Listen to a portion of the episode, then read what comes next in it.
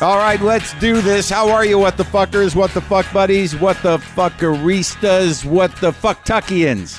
Had a couple of what what the fuck tuckians at my shows in Bloomington over the weekend. As you can probably tell by the slight difference in sound quality, I am broadcasting from a hotel room. I am still in Bloomington, Indiana. I've been here many times before. I enjoy it. I walk the blocks. I eat the food. I take it in. I operate at the pace of Indiana. And also, the shows were fucking great. The Comedy Attic here in Bloomington is a great comedy room, and I know that's been said before, but it's it's interesting to to work to find a room. This place seats about 160. It's tight, uh, and everybody's right on top of each other in a way, it's snug, uh, right there in front of you. As a comic, it's a, a great one mind room. I'm working out the new hour and a half, and it was beautiful. It was beautiful. All the shows were just uh, exciting. All the shows were a little bit different. The audiences were great. It's just a real treat to do real club work in a real comedy club. People traveled from Ohio, from Chicago, from Kentucky, from uh, where who, where did I meet people from? From yeah, from Dayton, from Louisville, from Cincinnati, from Chicago, and uh, Indianapolis, of course uh, Dakota, South Dakota. I think people came in from, and it, you know, it's very humbling for me, and I, I appreciate you traveling to see me if I might not be coming to your immediate market or nearby. But I'll tell you, man, it's it's worth the trip. It's still, I think, as a person who knows me pretty well, I think it's a it's a good uh, a good investment of time to come see me in a little place because I have a better time. I had complete freedom of mind uh, over the weekend, and uh, I was definitely very present.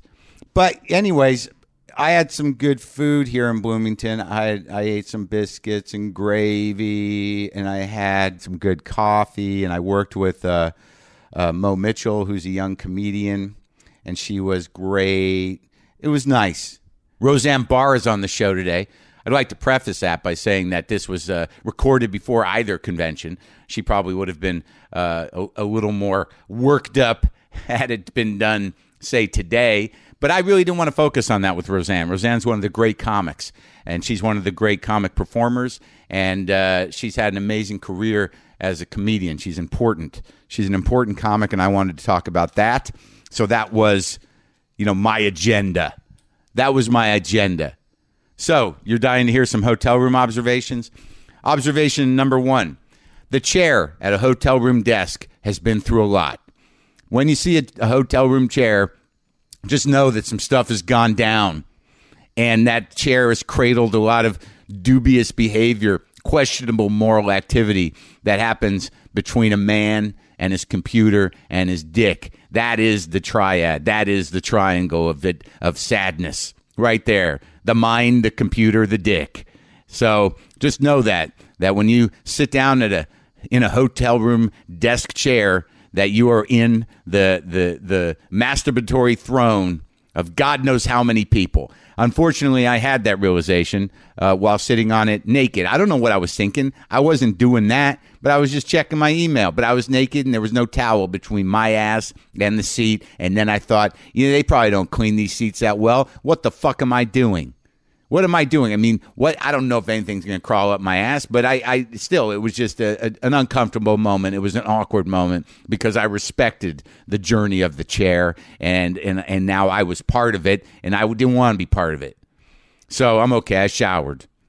The other observation I made that I thought was sort of um, interesting and, and, and positive in a way, uh, and uh, uh, it gave me a, a respect for uh, a new respect for for some uh, working people, is that um, there's a maid staff at every hotel. There's a cleaning staff. I see the women in the hallway. Well, this this to me was sort of beautiful and and required some wisdom and some sensitivity and some experience of uh, of uh, you know a, a- a somewhat dark sort. I um well I, I eat my nicotine lozenges, and these nicotine lozenges they break apart sometimes, and they like if I break one, it'll it'll crumble a little bit.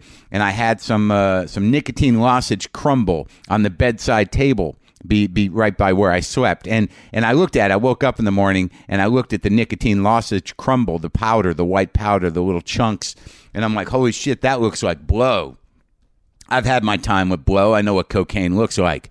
And I'm like, that does look like blow. It's kind of funny, kind of nostalgic. I didn't, I didn't get uh, uh, get Jonesy, but I, I was like, I remember, you know. But uh, so I went about my day, and uh, I came back, and the room had been cleaned, but the the little pile of white powder and, and little crumbles of rocks of white uh, remained. Now, I'm going to give the maid the benefit of the doubt and say that uh, she made a choice there. That wasn't an oversight. She said, "Oh, I don't want to don't want to wipe that up. That guy's probably looking forward to that. He's probably looking forward to that bump when he gets back and he gets ready to take the throne." So, I appreciate your sensitivity. Uh, uh, hotel cleaning staff of America, that even though it was not what you thought it was, it's very polite of you to leave a little freeze on the bedroom table or on the desk. Don't don't wipe away uh, that that little bump that that guy or that gal is looking forward to later in the afternoon or for breakfast the next day. Thank you for doing that, and that's coming from a guy that doesn't do that shit anymore. Did I mention Roseanne Barr is on the show today? She is, and it was a it was a pleasure spending time with her. She's very intense. She can uh, go way out there if if she wants. But uh, I felt uh, I felt nice. Felt nice to interact with her, to be engaged with the great Roseanne Barr, great comedian. Now look, you, you know I've been it's been hard for me to stay out of it it's been hard for me to stay out of uh, the cultural conversation, the political conversation, and I'm I'm not great at it because I'm reactive and and you know I get angry and and and, and like anybody else. I uh, transfer my own personal problems onto the struggle at hand. Some ideological problems, but some per- just personal righteous anger, and I get worked up. I get worked up. You know what can I tell you? It's just the way I am and I and I connect with the insanity. It, it had a weird moment just just this just moments ago where I was I was you know just walking down the street to this place called Hopscotch Coffee, which is you know a little little ways away. Nice walk. Brought my running shoes. They didn't do any running, but we did some walking. It's very hot. It's a little little humid. It's a little pressure cookery out here in the in the great America. And I walked by a woman over by the Kroger Market uh, must have been in her 40s or 50s, just screaming into a phone, just just screaming into the phone. And it, it was it was you know you feel the intensity, man. You know there's yeah, j- she was just yelling, you know, I don't want any of it. I don't want you shooting me up with anything. It was a it was an odd fragment to pick up. It was a heartbreaking fragment, but it was intense. It was it was loud. It was too loud. And it was uh, whatever it was revealing was dark. And I went to get my coffee and I got my cup of coffee and I came out and I heard that woman screaming. I heard her voice still screaming. And then I realized that she was holding a phone. I don't know what kind of phone or how old that phone was, but she wasn't on the phone. She was just screaming. And the phone was a, a prop for her anger, for whatever intensity that was inside of her, for whatever broke this person. The, the phone was an outlet that enabled her to, to yell freely in public uh, with the uh, not very effective illusion that she was on a phone. And when, when I got out and I, I saw her across the way and I was watching her, I couldn't keep my eyes off her. It- She was yelling, What you have can't be medicated. You need to go to prison. Dude, you push me out of my house. You shoot people up and then cut their hair. Dude and she kept walking and it it took everything i had I, I- my desire was to continue to follow her and listen i wanted to hear more of the crazy dark stuff from the from the lady who had problems but was venting was venting freely in in in her fantasy world in her mental illness i don't i don't know why i'm telling you this but i i, I gravitate towards that type of intensity towards that type of insanity and and then i started thinking about where we're at you know, politically, because there's some times, there's some moments where I don't understand. I don't understand. I, I understand how people feel that there's a lesser of two evils, that neither choice is good or whatever. But sometimes I don't understand what compels people to gravitate towards somebody. You know, I can mention names. I can mention Donald Trump's name. I, I don't understand the intelligence of it, the rationale. I understand if you don't like the other candidate. No candidates are perfect. I get all that. I, I, I understand if you don't like the system. I understand that maybe you think America has caused your problems, that maybe America is to blame. I got a couple of questions about that. I mean, have you really gone deep? How much of your problems can you really blame on America? What's going on at home? What's going on inside? What's going on with with your luck or your your personal problems? Now, I'm not I'm not rationalizing anything and, and I'm not trivializing anyone's issues, but sometimes I, I don't understand. I have done some reading. I know that there's an epidemic of addiction, painkiller addiction, oxycodone addiction in this country that it's striking primarily white lower class people who are angry and desperate and and uh, and have given up hope that the the country is is shifting and leaving them behind. I, I understand and I can be empathetic with that anger and it's a tragedy that the mortality rate among that group of people, white males specifically, in terms of ODing, liver disease, and drug related uh, tragedy, is very high. Uh, from what I understand, it's at uh, it's almost at wartime levels the mortality rate because of um, painkiller addiction. It's a tragedy that that's happening. It's a tragedy that that spirit has been so crushed, and that there there is so much desperation and so much uh, giving up. And, and I and, and I empathize with that. I understand the nature of addiction, and I understand the current of that horrible anger and sadness and and and desperation and just lack of hope. And I understand why somebody would shoot up. I understand why somebody would relieve themselves on an involuntary, almost choiceless basis to relieve that, to just just to just feel the release of floating into the freedom of of a medication, of a drug that alleviates that desperation, that anger, that hopelessness, and you just float. But what is the opposite of that? How does that get relieved? How do you relieve that in the world of being present? How do you relieve that desperation, that anger, that hopelessness? And what is that relief? Does, is that relief rational or is it not unlike drug addiction? Is it a rational, thoughtful, reflective relief? Henry Rollins what once called track marks hateful little holes in one of his books of poetry. Hateful little holes. And I remembered that because that's what it is. When you do that, when you jack yourself, when you stick a needle in your arm or you take a pill, there is that there's two things happening. It's like I'm going to feel better and I'm I fucking hate me. I hate me. I hate me. And then you take it and you float. So when I think about the appeal of of, of Donald Trump. I think about the opposite of that. You know, how do you relieve that those feelings in the real world among people? How do you relieve it? Because I can't understand intellectually what the decision is to vote for a man like that. Look, if you don't want to vote, fine. I suggest you vote. If you don't want to, if you don't like Hillary, fine. Wh- whatever you got to do. I'm just dealing with this one thing. What is it? Why vote for Trump? What is the defense? The defense. Here's why people vote for Trump. Fuck it. Fuck it all. That's the. That's got to be the rationale. It's a fuck it all vote. And when you say why you voting for Trump, the answer is fuck you. So it's fuck it all. Fuck you. That should be the, can- the campaign slogan in a way because it is it is the counterpart. It is the the perfect counterpart to an opioid high. What's compelling about engaging with his vision is it's a rush. It's a rush of shameless hate. It's a hit of arrogant ignorance. It's the satisfaction in moments of empty victory. It is just the nihilistic intensity of potential chaotic upheaval and destruction. I mean, there's no other way to look at it. There's no foresight, there's no vision of the future. There isn't. It, it is just it's it's the possible annihilation of all progress with no real plan. It's the elation from the fantasy of complete moral bankruptcy. It's the possibility, and I believe this, and I know some of you people who are my fans and who listen to this show are conservatives, you're Republicans, and you know in your heart this isn't the guy. You know it. You may not like her, and that might be driving you, and I get that. But what it is what is really at the heart of people that are passionate about Trump winning is it is the possibility of evil winning. And I'm not talking about winning an election, but I'm talking about the eternal struggle. And maybe I'm being a little dramatic, but I don't I don't think Trump is Hitler at all. I think he's fucking Satan.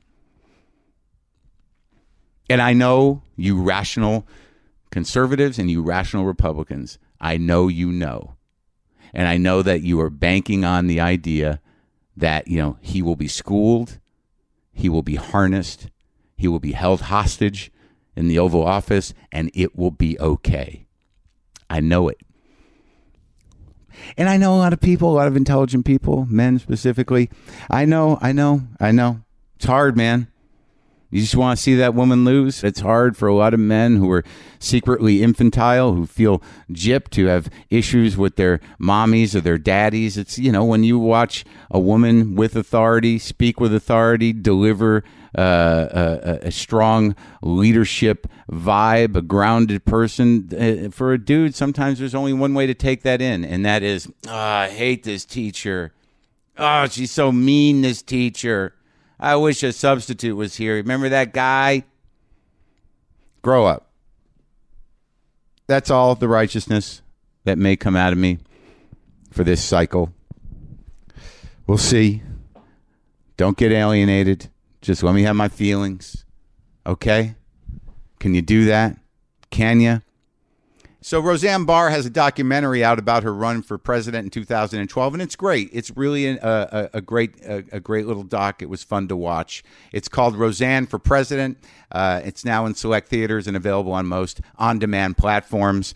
And um, as I said before, I was nervous because I respect Roseanne Barr, and and we had a nice conversation, uh, primarily about comedy.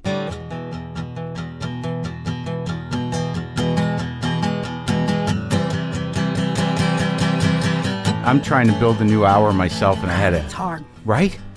I had a fucking dream last night that I bombed outdoors in Ireland. I don't know why- why it was Ireland, but there was. You were thinking of that Scotland festival, I bet. I, I, you're probably right. Yeah. I bombed there for a month. Did you do that Edinburgh? Yeah. And you bombed? Well, yeah, I didn't know what it was. I was there for a month, and you know, Uh-huh. a month? yeah, you go for a month, and no one was coming, and there was like nine people. It was like doing it was like doing the original room at at one thirty. Oh, Christ. For a month? yeah. For a I bet month. you wrote some material, though, right? Sure. Yeah. Yeah. You get angry, and you write the material. Yeah. Well, I watched a movie last night, and I got to tell you, I was, uh, you know, I was like kind of, I, I was surprisingly moved and At touched. my movie? Yeah, Thanks. yeah, it's good, isn't it? it is It's good. Mm-hmm. Thank you. What, what what I found interesting about it was that when somebody wants to do what they have every right to do, you, you know, but is is really sort of out of the mainstream to run for office or get a platform or, or make a difference, it's a very human looking. you know I, I mean you're going to rooms full of people that are angry and sort of you know different types of people but it doesn't look it looks like people trying to do something not Yeah, like they it- are. That's why it says at the end of the movie, if you if you really want to build a third party, then get in there and help them build it.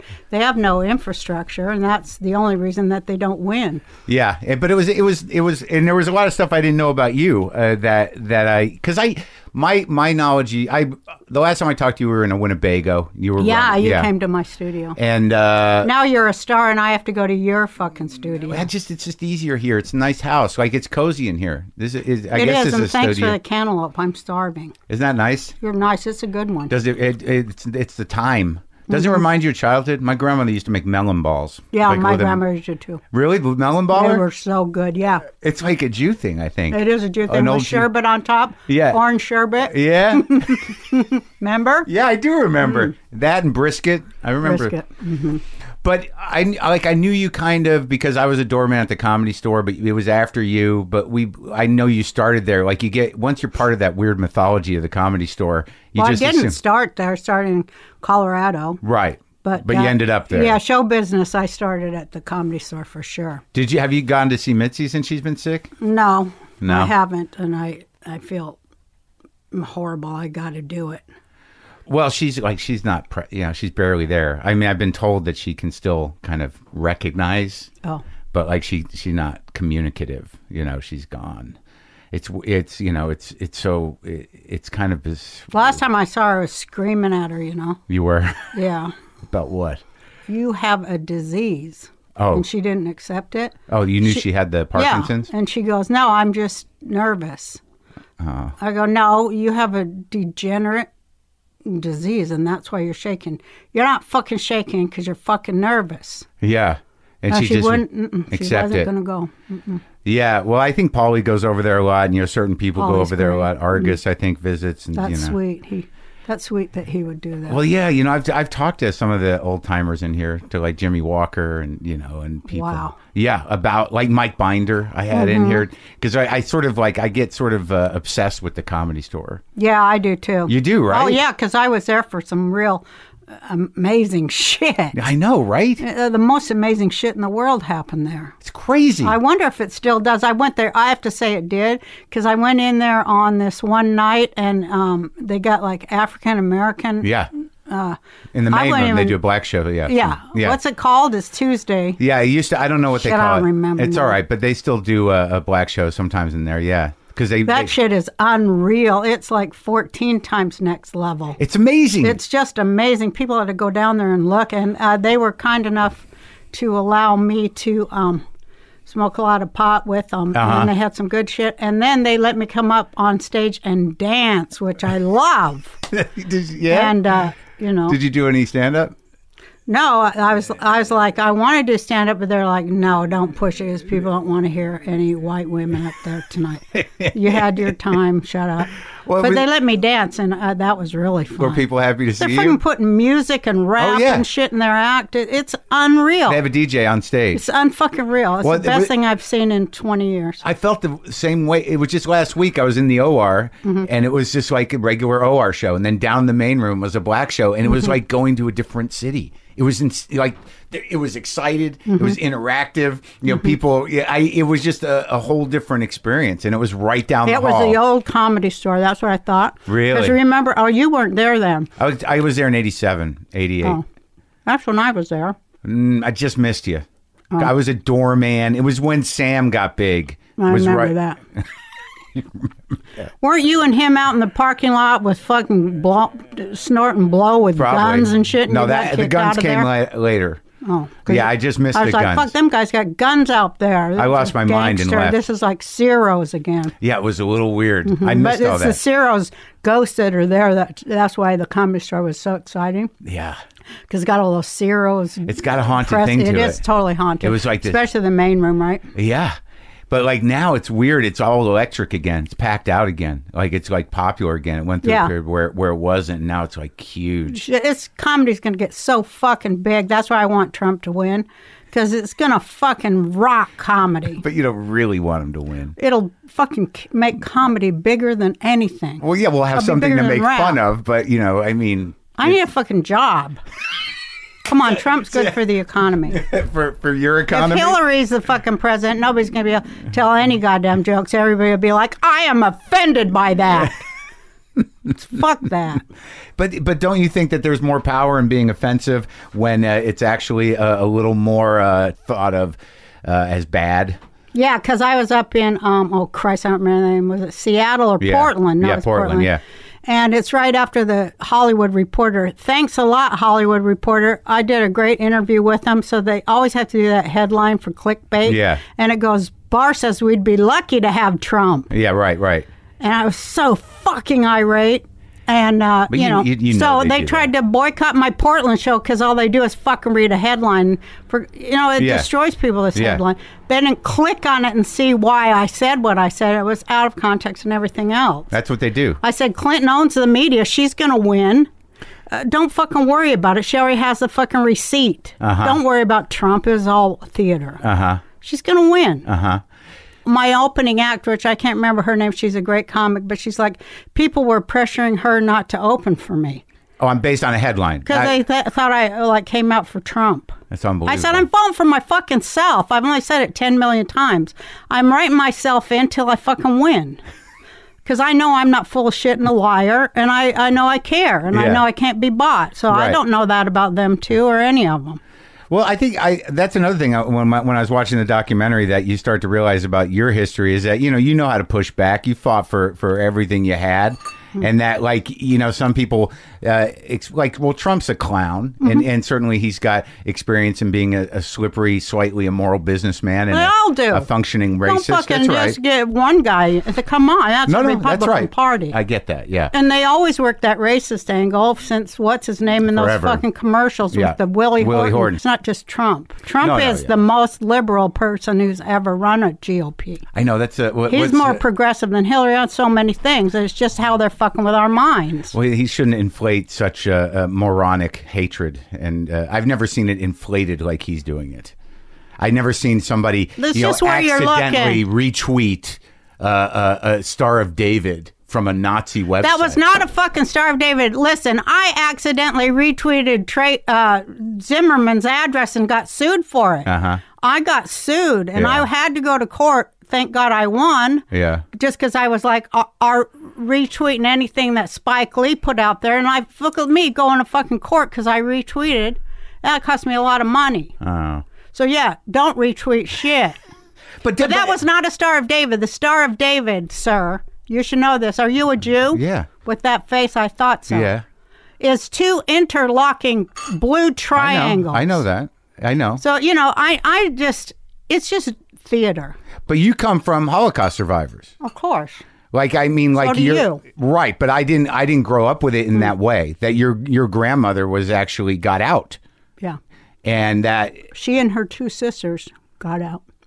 yeah, and what and what happened to the rest of what's the story? She, She had a- worked, she was 16. She worked and sent money home. yeah, She had 10 brothers and sisters and two parents and uh, four grandparents. yeah, and uh, the money came back. This is how my mom tells it. Money. The letter came back. No known. No such people known to exist. That Holt and my mom. They call the Red Cross, and the Red Cross says, "Oh, that city, that town doesn't exist anymore. It was called Ob- Oborniki, Lithuania." And they said, "Oh, that town doesn't even exist anymore. There's nothing left of that town." And they had had a big farm, and they were farmers, Yeah. and uh, they were they raised uh, horses and that's how they made their money. They they sold work horses, yeah, yeah, and it was all which gone. that's another story. The whole thing's gone, and they had been marched 14 miles from their home and put in a pit and shot and buried alive, most of them. And uh, it's like okay, and that that affected my grandmother, and it- and she had been a performer before that, oh yeah, and at that point she never did it again. what kind of performer? She sang. She played the mandolin and sang Rudy Valley songs at bar mitzvahs and stuff. she had a lovely soprano voice, though. Yeah, and that was a story you grew up hearing, or did you hear that later? Like the story about her family and everything. I didn't hear it till later, but I grew up. Uh, I grew up in an apartment house there in Salt Lake City, Utah. With my grandparents had sponsored a bunch of people, survivors over from uh, concentration camps, Germany or Poland and stuff. And uh, so this big apartment building, which my mother still owns, it was full of survivors and people with numbers on their arms and stuff. And that's where I grew up. So hence my humor. Yeah, how did they end up in Salt Lake? I mean, My what, grandparents sponsored them. But no, how did, how did your family end up in Salt Lake of all places? Um, my grandfather was uh, there was a small Jewish community Yeah. there of fifty families, merchants, Yeah. lived with Greek people. You Right, know. right. Yeah, sure. They had the, they sold they had restaurants, Import and exports stuff. and stuff. Yeah. and my family had always done that, and so they always lived with Greeks and um, Chinese people. Uh-huh. You know, so that's what it was, and. Um, So were they there before the Mormons came? they went there in, I think, the mid 1800s. So probably I don't know when that history lines up, but it's probably around the same time. So they were there a long time. Yeah, they were there a long time. And I think they came in the 1880s. Uh-huh. They came in, you know how there was first the 1880s, a whole bunch of people came from Europe. I think they were Right. in that group. And that's I think a lot of Jews ended up in Right. the Midwest too, like in Minneapolis. Yeah, was- first they went to Kansas City. That Right. was like, you know, that big Jewish population. Um, and then from Kansas City, they, you know, Yeah. they uh, d- if you Spread ever out. read like Western history of Utah, Yeah. a lot of the uh, cowboys and stuff, they were Jewish and they Yeah. were black too. Yeah, yeah, yeah. So um, There's a big Jewish presence in, in Utah for, you know, way, way back. And you had to balance it with the Mormon presence. Well, I was just going to say my grandfather was a kosher butcher, and he was. That's why he was in Salt Lake was to serve that community. Right, right, yeah. And what about how'd you get along with the Mormon contingent? Um, well, they were our neighbors and stuff. Yeah. And uh, you know, as long as you were just like them, it was great. So you, you had to act a little Mormon. Well, you, you know, you had to get along with them. They Right. thought I was a. Um, honestly, they really thought I was a freak. Yeah, They knew I was Jewish because I always, uh, you know, everybody knew that, but they didn't really know what it meant. Like every Christmas, they'd always bring us Christmas presents. You know, Yeah. just they felt sorry for us because we didn't have Christmas. You know, they were sweet. and I asked my dad too, how come Santa doesn't come to our house? Yeah. just the neighbors right. with presents. How does he know? Here's what my dad said. He was so fucking funny. He goes, because Santa is an anti-Semite. And they were your da- your grandfa- your grandmother was socialist, or were they like old Jewish socialists? my one grandmother, my mother's mother, is completely like a Nixon Republican Right. Mm-hmm. Uh huh. for the you know for the business. She had a thick Lithuanian, wh- which I can't do, but it was like for the business woman. oh right. You know, the Yeah. business what they had, but the business woman. Uh-huh. My favorite thing she ever said. She used to kosher. They were butchers. Yeah. So she used to kosher her own chickens. Yeah. And some, and her She'd son kill 'em? Uh-huh. had, yeah, she'd do it uh, and kosher them. Yeah. The Reverend Drain would 'em, come yeah, right. over. Yeah, yeah. She they she'd be cutting their throat in the backyard, and I'd watch the body run with no head on it, and the Reverend was, The rabbi. yeah, Yeah. it was called the Reverend there in Salt Lake. Oh really? Because there was a, the cantor also was the Reverend. No kidding. Because there was like a lot of army people there. They have a Reverend. They don't call it a Oh, rabbi. okay. Okay. So yeah, he'd be squeezing the blood out of the head, and and, and she's be- whatever. Praying, Yeah. doing the prayer. But then she explained it like this You cut the yodeler wine. Mm. You cut, you must cut the yodeler wine. it was all freaky. It was like a farm. I, Yeah. I kind of had a farmish, a lot of farmers have that background. And you have a farm. Do you still Oh, have I've it? always farmed. Yeah, I have my farm. Yeah, yeah, I love my farm. what What happened? Like it seems to like w- what I didn't know. What What made me in- curious was that this this car accident when you got hit by a car. Oh, yeah. I mean, you were like already a kind of a a, a, a kind of opinionated, uh, you know, full on personality No. kid. No, No. Really? I was, uh, I was a shining example of everything. Oh, really? Good girl. Yes, I was a real good girl.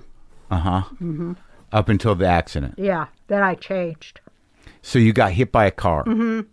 How the How the fuck did that happen? I was crossing the street and uh, this woman hit me. Uh, the street to our school was at the top of the hill, so the sun just blinded her, you know, Yeah. and she didn't see me.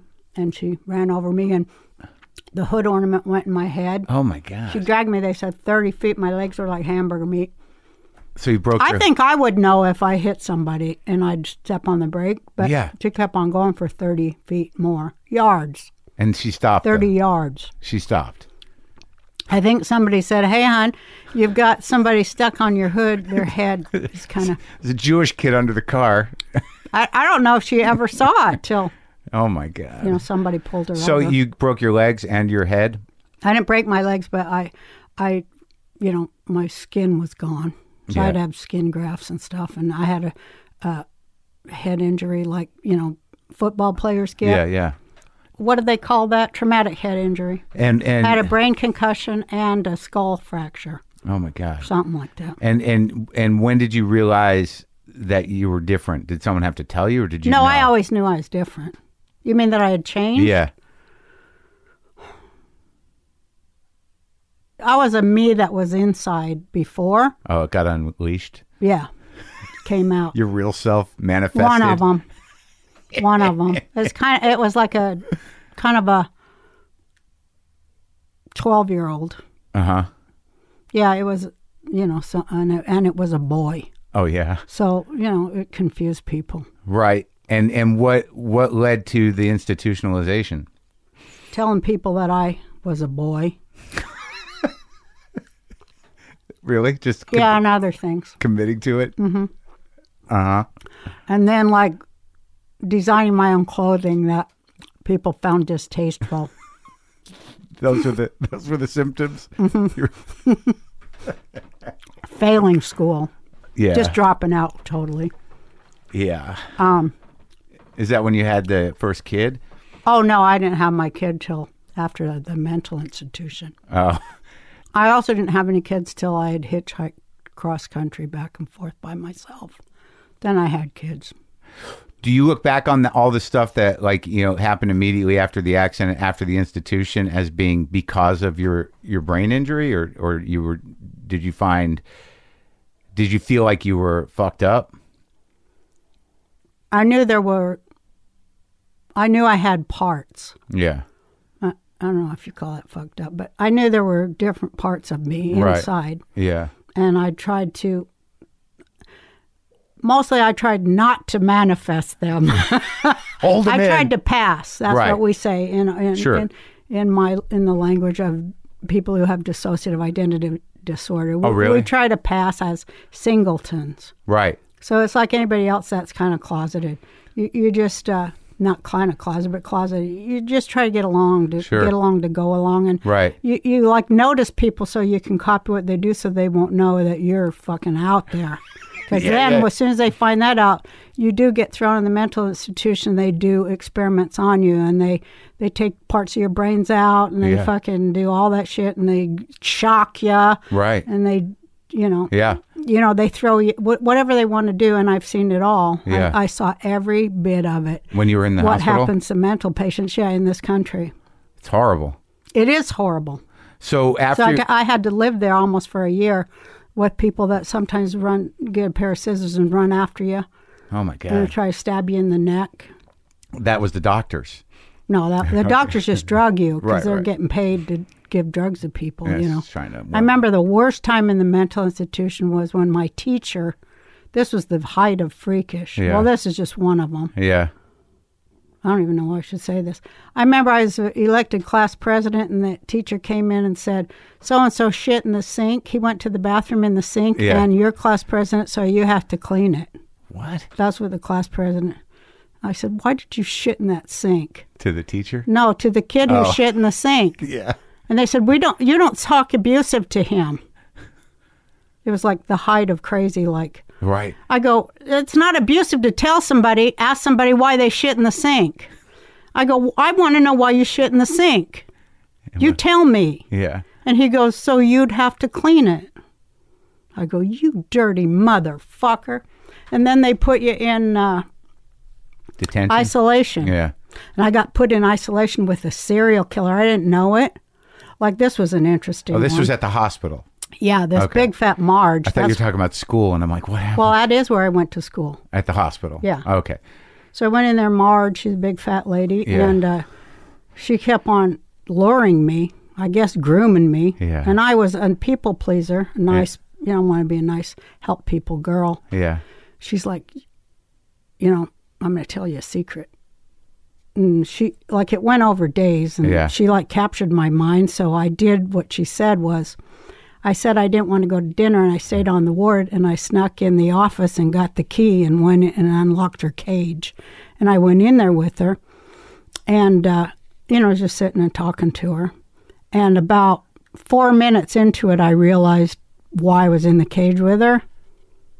And I had to fucking fat mouth my way out of that one for about 20 minutes, and it was terrifying, but I did it. Yeah. So I was like, Jesus. You know, that's where I got my gift of gab.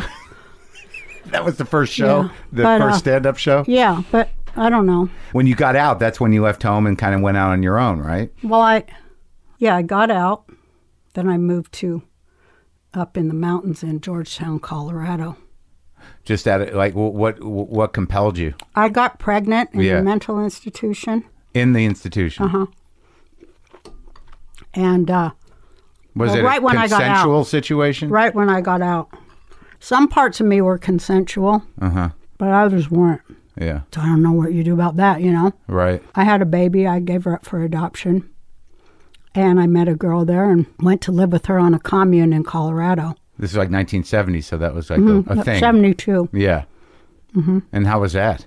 How was what? Living on a commune. Fucking awesome. Yeah. We had a rock and roll band upstairs. Oh yeah. We worked in the kitchen and washed dishes and stuff. And I had a boyfriend. I got to go live with him half the time. It was all hippie heaven. Yeah, yeah. And It was cool. Did your family know where you were? Or you just didn't. You just checked out. No, they came and visit us. Yeah. They were really cool. I remember my dad talking to all my freak friends and asking why they hated the government and shit. you Right. know. Right. They were they were cool. And how'd you make your way down into uh, where? Where'd you end up? Like in Denver? To where yeah, you- first I got married to uh, some guy, and uh, no, I'm kidding. And we had three kids, and we uh, we moved down to the city. what'd he do? He worked for the post office. Was he an all right guy? He's an awesome guy. That's good. He's a great dad, awesome grandpa, great person. That's great. Yeah, So and then what? When you started? still a good good friend. yeah. Mm-hmm. And you get on with uh, all the kids. Who? Your kids. You. Do you get along? Well, with we all have your- three kids together. Yeah. And you have a good relationship with everybody. With all my kids. Yeah. Oh hell's yeah. That's I got, great. That's yeah. I got yeah. So. Got six grandkids. oh my God. Yeah. And they do they all come down to Hawaii Well, and hang out? some of them live in Hawaii. oh, that's great. Yeah, I have a farm there. I know. Yeah. I made a conscious decision quite a while ago to want to farm full Yeah. time because I just love it. yeah. And so it's I in went your to genes. Hawaii. Yeah, it's totally in my genes. It totally is. I feel it like that soil. Woo! I can feel that going way, way back. Yeah. You know, It's beautiful down Mm-hmm. there too. Get a little peace of mind. I can write there because Yeah. they're quiet. Yeah. it's quiet. You know, Yeah, and the man you're with seems like a sweet guy. he's pretty sweet. Yeah, he's uh, he's an old grump. Yeah. He just turned sixty-seven. Christ, he's really grumpy. Is he still playing sax? Oh, he plays six instruments, so I have so much beautiful music in my life. That's sweet. You know, Yeah.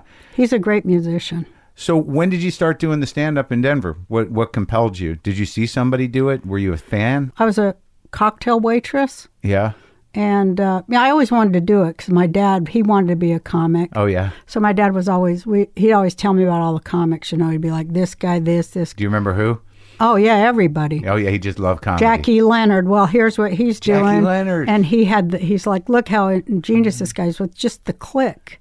You don't even see. Oh, the- Jackie Vernon. Jackie Vernon. love yeah. Jackie Vernon. And there was Jackie Sheldon too. Yeah.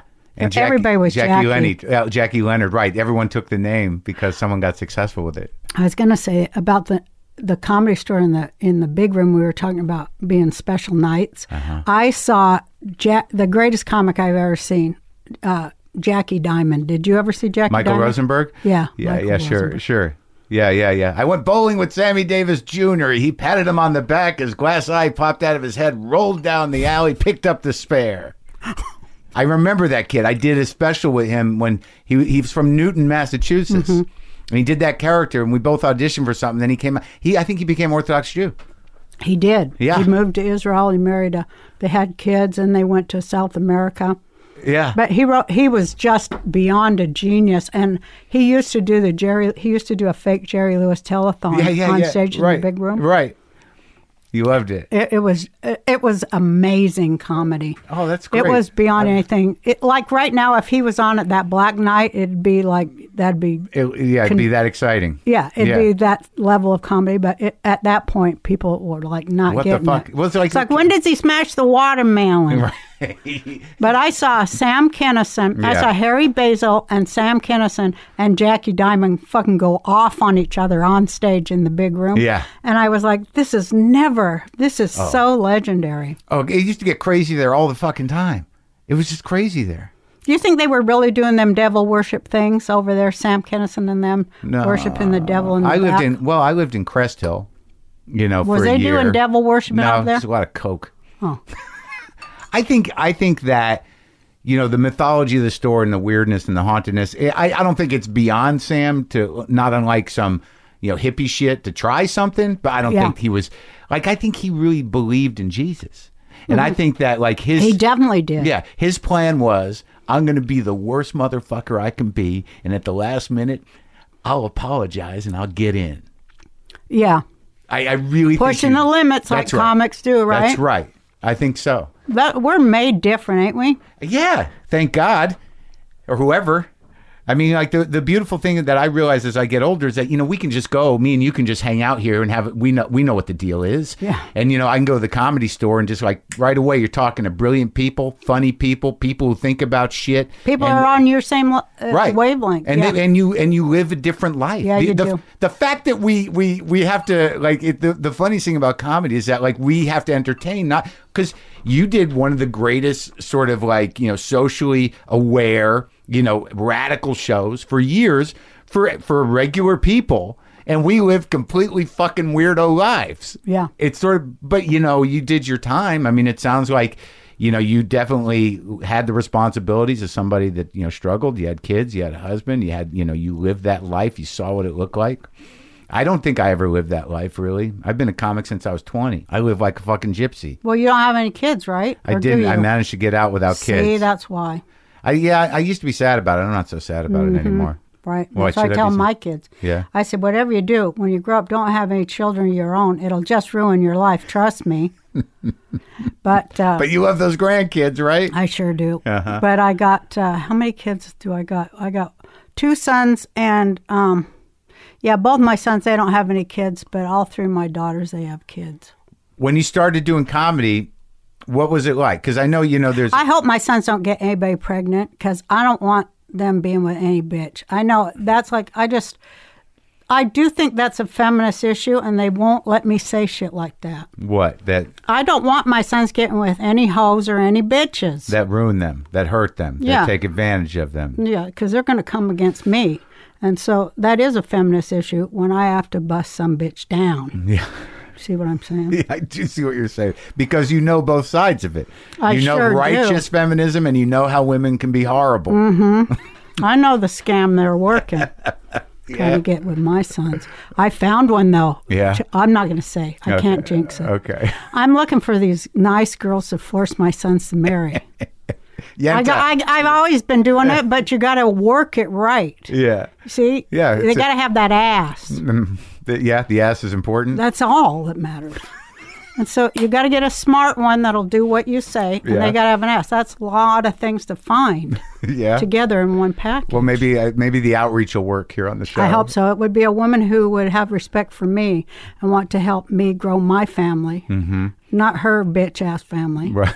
And we would help her family, of course. Yeah. But she's not going to come in there and start fucking treating my son like shit. I won't have it. Yeah. No. No, there there there's some hurtful people out there. Women are every bit as horrible and abusive as men are. and Nobody says that, but they do. Yeah. The Yeah. mental abuse and shit that Yeah. men have to go. No, wh- I know why men hate us. yeah. I do Because of that. because we're just terrible fucking people. Sometimes we are. Men are too, but Jesus. Thank Yeah. God we won't have to be here much longer to fucking work on this shit, right? Really? You think it's over? Well, you know, I'm coming on 64. Yeah, I mean, Oh, oh. sooner or later. Plus, I don't think the world's going to last that long. Seriously. I don't. I don't. I think the world would be fine. I don't know if people will last that long. Yeah, But that's uh-huh, the, right. the, world would be like, oh, thank God. yeah. now we can breathe. now we can grow. And, exactly. But like, because I want to know about a bit about the uh, the sort of the what comedy looked like when you started. Like, wh- where'd you go up first? well, I was kind of doing comedy in this woman's collective that I was part of. Uh huh. It was during an interesting political time in, In Denver? There, yeah. Yeah. And I was also a cocktail waitress Mm-hmm. at that same time. I had like all these different lives, and I was a housewife Yeah. and a mom. You know, so I had a lot of things. And you were going on. and you were still holding back uh, as many of the different U's as you could. Yeah, trying to trying to just stay straight, you know. Because like, did, did you feel that like like with me when I started doing stand up, it was like you know it was something that you could truly call your own. You could say whatever the fuck you wanted. It was your fucking space, and you knew Yeah. Mm-hmm. exactly what needed to be done up there, Yeah, exactly. right? Yeah, exactly. And you could like I got into it. I'm like I, that's how I want to find myself. I don't know if I want to be an entertainer, but I want to find some space. Yeah, absolutely. if you want to find a voice, yeah, Right. right. Exactly. It's voice for sure. it, how, it must have felt great, like when he first started doing it. did Shit, it? my first uh, night on stage, and I wri- I written I had written my five minutes. It took a year, yeah. and uh, first time on stage, oh, I just killed and I got I got hooked, you know. Yeah, It's yeah. Like first one's free, kid. Yeah, right, exactly. So then I was talking to the other comics backstage, and they were like, "Hey, you ought to do this and do that." See, I should have knew right then. Yeah. So I start going, "Yeah, okay." And Right. the second time I came back, I did what They told you. yeah, which was, you know, you got to sell that line harder. s- You know, it was Yeah. all the wrong shit. Just built. And I got booed. oh. And then I just tried to chase that first one for And you for got it back. 30 years. Yeah. And you got it. You you you you nailed it pretty good. Um, I did have a wonderful man, you know, because I've done four HBO specials. Yeah. Uh, but this writing new stuff at this age, that took a long time, you know. You get a little bit of a, Well, that you're Block. well, you're but also you've evolved as a person. So Yeah. you know what you know you how are you going to make that funny? Right? exactly right. It's hard. Yeah, when you're in a different place and you feel good about some things and worse about others, that you know you, you know you have a voice, you want you have opinions that you want to try to figure out, but everyone knows you as you know whatever you were, and God forbid you feel good about yourself. Yeah. How the fuck are you going to do comedy, Yeah, exactly. it is that definitely. right? Yeah, I did do one act uh, that uh, I took to uh, New York to have people see. You know, Yeah. if they were going to put me on Broadway with the shit. and Oh, right, all. like a one person show kind yeah, of thing. and they were like, "You got to do it in a church," because I did talk about God a lot and stuff. And Where'd you, know, come they out on didn't- that? They didn't find it humorous. Oh, really? Yeah. What was the what was the arc of it? Just well, uh, uh, you know my pr- my prayers and what I ask, Oh, you oh, know, God yeah. for because I did try to repent, uh, you know, one time because I, I don't want to burn in hell fire for all of eternity. I yeah. just- um, But why would you? You're a Jew. I don't know. All right. they'll figure out a fucking way, These motherfuckers, anti-Semite. But anyway, uh, I think the devil's an anti-Semite. Um, Or a Jew. no, Okay. no fucking way, All right. no. Okay. So I'm talking to God, and um, I'm just going, oh, I gotta uh, reboot, you know. So I go to my rabbi, and Uh-huh. Yeah. this is true Yeah. too. Yeah. I, I go, um, should I just? I, I think maybe I should start a foundation. I started talking that Hollywood shit. Yeah. I give him, you know, set up a scholar, blah, blah. He- Uh-huh. here's my rabbi. He was the greatest person I ever met. He goes, That's all well and good, but I think maybe Yeah. Instead, you should learn to be nice. and I, I talk about how that was a walk through hell. I thought it was going to be easy, but it's actually like a walk through fucking hellfire where be my nice. I had to give up. You know, my soul was on fire. You had to fucking hold back what I really want to say. You know, you're a comic. I know. I know. you're I out there fucking being nice. I mean, I couldn't even do comedy. But So like, I was doing it in that form, you know. yeah, but like being nice off stage, like, like you know, I've, I, you know, I've, I was very defensive and very insecure and very angry for a long time and preemptively hostile, you know, because you think you automatically think someone's fucking with you. Well, they are. See, this is what I realized after my after my walk through the Fire. dark night Yeah. of the soul. There, Yeah. Yeah. hey, I'm not a nice fucking person. that's when I got. That's when I got enlightened. I go, hey, wait a minute, this ain't. I'm not a nice fucking person. And you're okay I'm a with that. comic. Yeah. Yeah, But but not like because I can feel a certain thing right now. I think that the people that know you and they they see you in a real way, you know, you're nice to. yeah. I try being nice. I try to leave a small negative carbon footprint with people. Right. But, on But the in bigger level, you got to comedy- protect yourself. Well, i no, I don't even No. get around. I don't. No, I only it's not stay even around that. my family. I can't take it. Oh yeah. But uh, in comedy, Uh-huh. you know, you got to somebody's got to be getting smacked, or it ain't funny, That's true. right? Yeah, and usually it, it, it's better if it's you. Yeah, it is better if it's you. Yeah, But if it's you, it's everybody, right? yeah, yeah. It's, so it's- specific that's that the it's balance. universal. that's yeah. the balance. Because well, yeah, th- I think that was what was amazing about the sort of anger of your original manifestation of that character. You know, was that you, you know it was something everybody felt. You had your own insecurities, but you know you were empowered in you know in how you saw the fucking world. I wanted to just go. Let's wait a minute now. Yeah, but you were an underdog as well, just Yeah. naturally, in the way of the you know in the of your situation in life that you were depicting. Well, I was always the under. We were always the underdog, my family, Yeah, and uh, you know, going in being a woman, you're always the underdog. yeah. Who were you working with when you started that you liked, comic wise? Any of those Denver You mean guys? when I went Before the you- Denver guys? Yeah. Oh, everybody, all the Denver guys were friggin' great. I Yeah. mean, we all grew together over three or four years. Worked with Sinbad too, and Sinbad was a blast to work with. He's a great guy. I had him in here. Great, great guy. He he can go on forever, I and know. it's Oh, funny. Um, yeah. Just off the top of his. yeah. He was a guy. He was from Denver. No, he came to Denver. We we would bring in comics from, Yeah. you know, we'd all watch them and learn from them. Yeah, Louis yeah. Anderson, of course. Yeah. He was one of the first headliners we ever saw. He blew our mind when he came to He Denver. was. He was just in here. He's beautiful. Beautiful. Isn't he? Great comic. Christ, he's great on that basket show yeah. as the isn't he? mom. Yeah. I, ju- I think I hope he wins an Emmy for it. That'd be sweet, right? He's just great as that as that. You toured with character. Mm-hmm. him like in the late '80s, didn't you? I remember because Toured I with Sinbad too. Before that, I was in Albuquerque after I uh, lost my mind on drugs. I went oh, back what were you- home. why'd you lose your mind on drugs? Well, I was That's what I hanging- heard about you.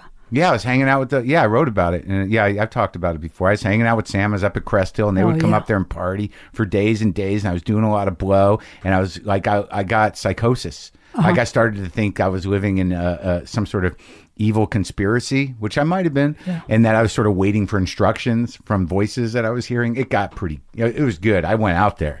And I and I had to leave. You know, I finally like a voice said, "You got to get the fuck out of here." And and Sam and I had had some falling out. He was a little bit of a bully, and uh, that's an understatement. So I just Yeah. I freaked out. I left. I was just a a, you know unpaid regular belly room comic door guy. And I went back home and I got clean. And uh, I was at home in Albuquerque, just lost trying to get the fucking psychosis out. And you and Louie were uh, were playing. And I remember because I knew Louis. I didn't know you, but I knew him from the store. And I went over there to to, to see you guys. I, I remember where you were staying or whatever, but I went to the hotel and you know I, s- I said hi, but I didn't I didn't go to the show. But it was weird. I don't remember what surrounded it, but I just wanted to you know feel like I'd done something at the store. Do you know what I mean? Yeah, I like, like do. do you remember me? Like I'm still I'm alive. So how long have you been sober now? Almost 17 years. Shit. But What do you it- think? Better or worse? I'm good. You know, I drink a lot of coffee. I have my Mm-hmm. nicotine lozenges. You know, I, I, I- you know, I, I, I'm okay. I'm better, a lot better. I got myself back. That's good. You know, because like a lot of that stuff, you're just avoiding your shit. Yeah. You can't avoid it. No, it gets you. It'll do something. Yeah, it's either it'll going to be malignant or it's going to be positive. That's right. Absolutely. so, what was you when you got to Hollywood? How'd that work with Mitzi? You just auditioned for Mitzi. Yeah. Uh, yeah. What made you come to Hollywood? It was Sam. Sam's the one that, Kennison? yeah. He saw you in Denver. Yeah. We worked together in Colorado Springs, and he's like, you got to come out there, Mitzi. He was like the fifth guy who said it, too. For, you know, Louis said it all the time. Alan Stevens said it all the time. Alan. My friends, yeah, I love Alan. yeah, he was in here. He's I just something. love him. And uh, He's a tough guy. yeah, he's the Mr. New Jersey. Yeah. But, uh, But that was you know, before and that- Sam was the star, though. He was just working, right? he was the star in the clubs. Right. Yeah, Right. he he didn't go. He didn't do the Rodney Rodney movie or the Rodney Right, show it yet. hadn't happened yet. Because young comedians is where we all That went was- to the next level, right? Right, right, right. Then he got he was in the movie. Did you love him when you saw him first, Sam? Oh fuck yeah! There's nothing that good ever. Um, I never saw Bill Hicks though. Yeah. Till later, and I Right. think if I would have seen Bill Hicks and First. I mean, there they were working together in Texas, Bill was a Kennison kid. and Hicks. Yeah, Bill was a kid. I wish I would have seen that because I have to say they're both great, but man, Hicks has five more levels. He's- Highbrow, like uh, Whoa. elevated. Yeah. But Sam was- was great, and when Yeah. first time there in Colorado Springs, um, he was approaching Lenny Bruce material. He was, it was phenomenal, Like a different time zone. You're like, what's happening? and me and him hooked into a friendship then, Yeah. you know, and he insisted to uh, when he came up on stage a- after I opened for him, you know, he said that that's the that's the real queen of comedy. Uh, fuck Joan Rivers, which Yeah. I mean, You like that Bill. was something to hear. sure. Yeah, Yeah, it was beautiful. me and my sister and And he told you to come out. and everybody was like, Jesus, that guy, you know. Yeah, So- yeah. It's like a fucking tornado hit the place. yeah so all my friends and my comedian friends they come out and audition for for mitzi and so i did i i came out and um i did five minutes in the uh little room. Yeah. What do you call that? Downstairs? No, Or upstairs? Belly downstairs. room? Oh, original room. Origin room. Yeah, yeah. And and she came up after I came off stage. She goes, "Go do twenty in the big room." And all the waitresses said that never had happened before. Just go from five minutes there to twenty there. And she walked down there to watch you. Yeah. And uh, George Slaughter was there, and he was doing this show Funny, and it was featuring funny women of the comedy store. Yeah. And he was there in the main room. And so after I came off, this is one night, came off the stage, that he approached me and said, You come back and film Funny. And uh, so I said, okay. And it was so phenomenal. And I, I thanked Mitzi and George. And then I went home to get my kids together and came back out three weeks later. And during the uh, rehearsal for Funny, when, uh, you know, in the, in the main room, Yeah. Macaulay was there. From the Tonight Show, yeah. And he came up and he gave me his card and he goes, I re- Roseanne, I, I love you. And, uh, you know, Come to the So I go, move. Thanks, move. Because, you know, I thought it was just a guy. And then he handed me this uh, card, and it's fucking Jim McCall. And I, I go, look for my sister. She was there too. And I go, get over here. And then we just were running in the street in sunset, screaming. He goes, I'm going to put you on Friday night. Holy shit. That, that was like all within a month. They never I went seen on the anything Tonight like you. Show, and they, they had Julio on the show. Yeah. and he hired me to open for his, uh, for him in 18 cities, and uh, there it was. All in a month. Yeah, That's unbelievable. yeah, That was exciting as shit. exciting as shit. And you had the yeah, you had the goods. How much time did you have? Did you have like an hour? or- 15 minutes. You had fifteen. That's all I had to do to warm him up for Julio. And then like That's what- all the. That's all you could hold their attention. Let's put it that way. Sure, when you're opening 'Cause for a they musical wanted act, to see- right? they didn't But want to see me. Were, were you, what were you doing on the road? Were you middling or at that time, or were you I just was with Julio. Oh, really? That I was I it. didn't really Yeah, ever go did- on the road too much. to do stand up? till now. Now Wow. I'm going on a road trip for two weeks um, in September, all through Canada and coming St. Louis and some other, I don't know where. Did you work at the store regularly after that? Mitzi had a room, the Dunes in Las Vegas. sure, so yeah. yeah. she did let me. She let me have two two nights Uh-huh. in the in the uh, big room, you know, and then she let me go to uh, Vegas once a month because then I could afford to bring my kids out and rent a house. So you know, I owe everything to Mitzi Shore, like you do, and like everyone does. Did you like her? I love her. Yeah. Yeah, love love her. She's a genius, a hundred years ahead of her time. And all those dudes that you started with, those are hard dudes. Those are like you know real deal, like Who? like you know Sam and Alan and like those. Uh-huh. are- They're comics. yeah, they're real comics, man. They're real comics. Alan knows where all the bodies are buried. I know. am going to interview him and make him tell the stories. Are you? oh my God, have you heard his stories? Oh my God. And I was there for a lot of them too. Did you get along with Sam all the way through? And He turns on you after a while. Right. He's ki- he was kind of bipolar. Yeah, If he yeah. liked you one day, then he didn't like you. Yeah, You and know, if but he- all comics are like that. Yep. Yep. Then I didn't like him. When he was ready to be nice to me, I was like, "Oh fuck you," and then when I was ready to be nice, he was like, "Fuck off" and stuff. Yeah. That's how it is. It is. That's why if you could have any friendships over the years, you're real lucky because we're so all fucking bipolar. It's true. Yeah. Right? Yeah, but even if you don't see people for a while, if you're a comic, it's all right. You're yeah, like, you- you're you're started right where you yeah, were. it's sort of like yeah. Still Got any alive. jokes about Trump? That's Yeah. what we, right. You didn't see somebody for thirty years. Exactly. It's fun. So when did We this- all live in our heads a lot, though, huh? a lot, Solitary a people. lot. And- But I'm like I'm okay with that. Me too. Like sometimes where people I say like you know I think I'm done. Mm-hmm. Like I just want to go hang out somewhere. They're like you go crazy. I'm like I'm ready for that kind of crazy. I don't mind being alone. I can do nothing all day and you know, like I'm occupied Yep. thinking. You know what I mean? Yeah, I do. Making some food. Yeah, absolutely. That's enough. It is absolutely. I don't like I, the pressure, especially now with so many eyes on you and everybody willing to tear you, ready to tear you apart Mm-hmm. for anything you say. It's like, it's fucking exhausting, man. It was hard before all this shit, you know? Well, I- also in that old act, I said uh, I realize that people who tell the truth, nobody fucking likes them. Yeah, yeah. when you realize that, Yeah. And the only time they like somebody who tells the truth is 500 years after they're dead, and only if they are tortured horribly Yeah, yeah. before they died. That's true. You're not invited to the party. It's like, Yeah. no, they're- she's just going to ruin the party. Yeah, with her well, we are a mouth. bummer. I know. I, I that's why I just try to, you know, not go to too many parties and be nice. I've gotten nicer. I don't know if it's going to help my comedy, but I feel like I've gotten nicer. I liked when it all came together in my head, and that was during the making of this movie where I could put everybody on the same bus, Yeah. all the parts of me, Yeah, and we'd be like, "Oh, we're pulling for good." in the documentary. yeah, and the documentary, and be like, uh, you know, the greatest feeling in the world is when you know you've helped a whole bunch of people. I mean, seriously, after you really focus in on what's important, that's I- such a great feeling, and. Uh, I did it for narcissistic reasons because, you know, it made me feel so great to be able to, you know, see people hear me tell the truth and get it. Yeah, and was be awesome. Mm-hmm. passionate about it, and and and really, yeah, it did show all your as many as I could. Like I was, I thought it was a ballsy movie. I didn't know what to expect. I didn't even know if I was going to watch it because I got a screener. I don't know how much time, but I'm like, you know, I gotta, you know, Roseanne's coming over. Yeah, you had to do it. But what's your favorite part?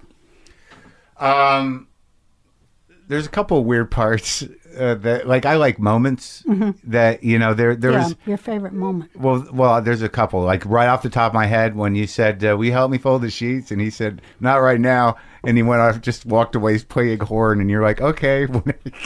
It was just it really defined your relationship. Like Wh- you know, what?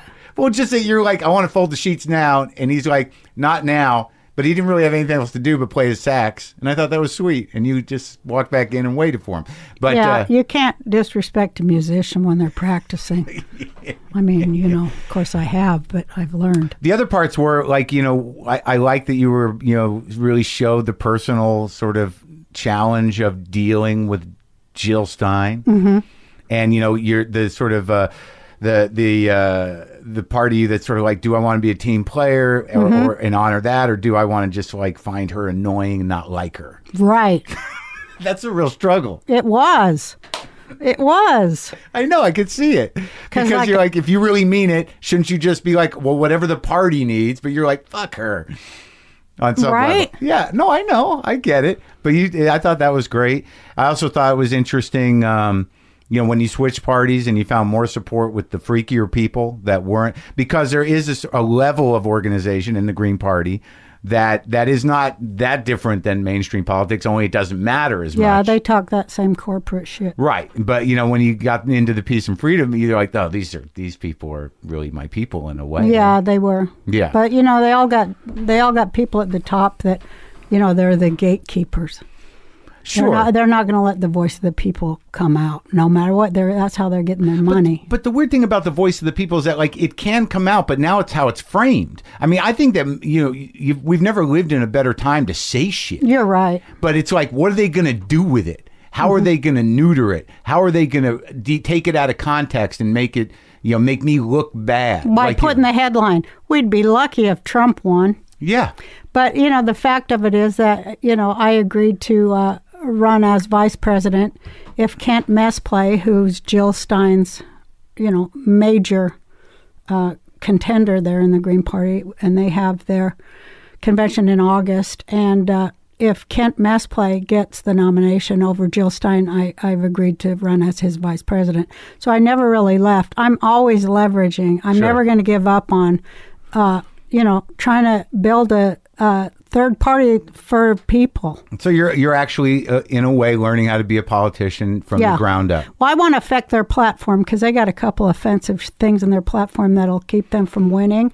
And then they have a lot of really great things in their platform that should actually be in the Democrat platform. So I'm going to keep pushing it until things get better. I, I, I'm one of a few people who knows how to do it, and I'm going to continue to do it. It's a, it's a growth process, education process, and Mm-hmm. it, you know, and like I saw that in the movie that you were sort of getting better at, you know, showing up, doing the speeches. You're working harder. Well, actually, the whole time during the making of this movie, we didn't put any of this in there. But uh, you know, I live in Hawaii and I'm a farmer. You Yeah. know, blah blah.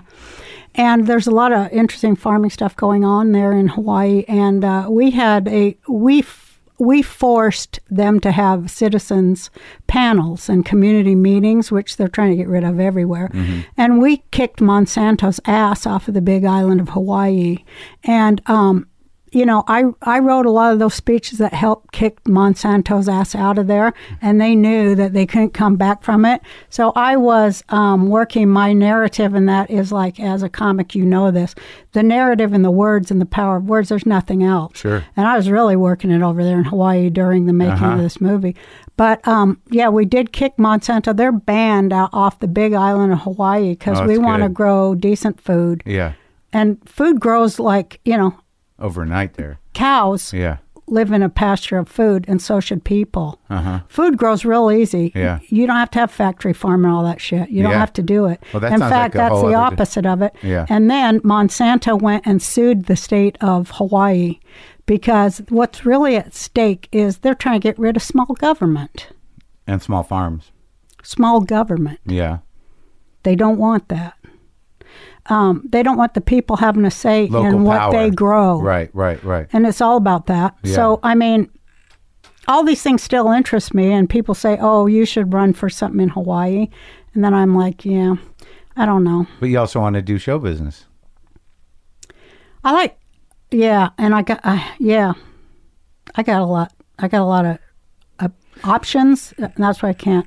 Right. Well, you well you look back at like your the the Roseanne show, like in in the fights that you fought for that, and what what that made, you know, what how that changed show business. Do you have mostly pride about that? No, I've total, I've total pride about it Yeah. because I worked really hard Yeah. on it. Yeah. And to make the argument once again, this is why I like politics Yeah. is because of the Roseanne show. Right. To make the argument that it was m- me and I, I convinced a, an entire gaggle of Republican and conservative television executives Yeah. that introducing gay characters during the family hour w- was actually a, a smart thing and a good thing to do. And that was very hard, and that took a toll on my on my nervous system, you know. But Yeah. I but I did it, and I I see it everywhere now, you know, and a lot of things too on you know women characters and such. So yeah, I feel like I had a lot of victories. Sure. Did you meet Sandra at the comedy store?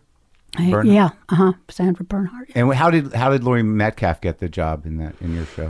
Laurie and John were in great Broadway plays, and Carsey Warner wanted both of them, and so they brought them in, and they we read together, and that's how they got the jobs.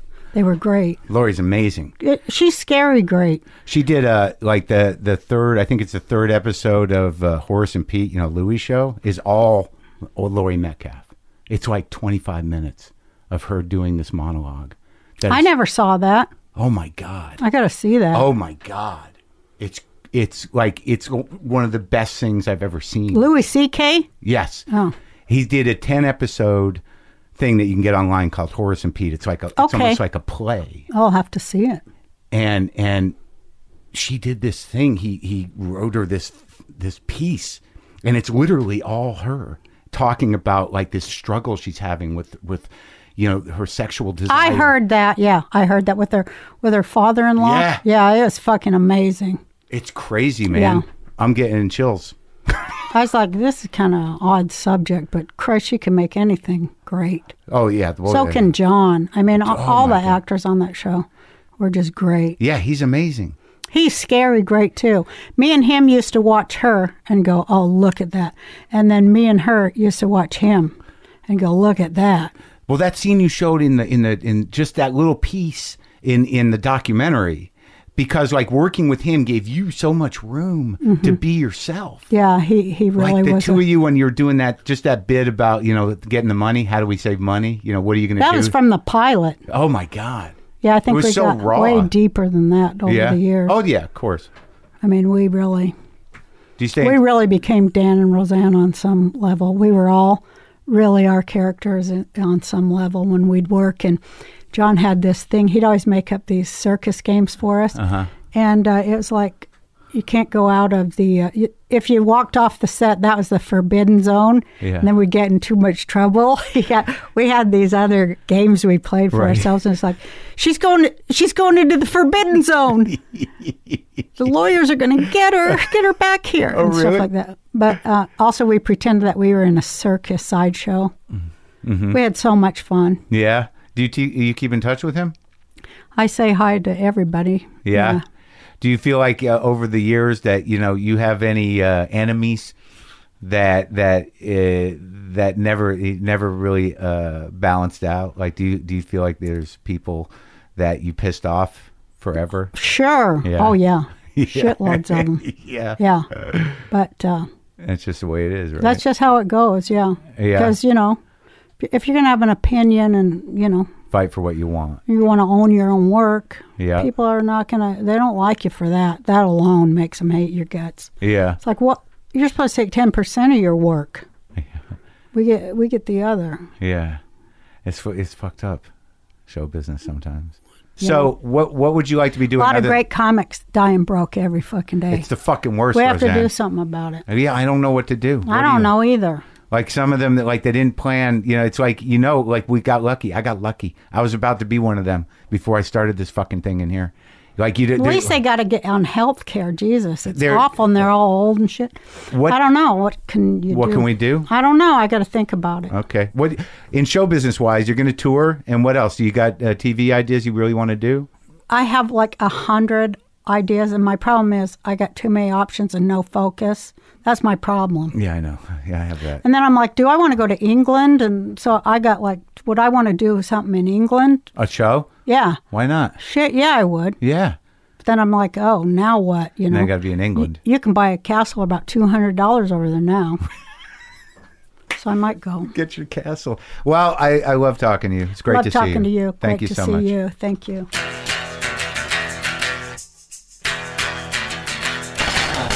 I love her almost unconditionally.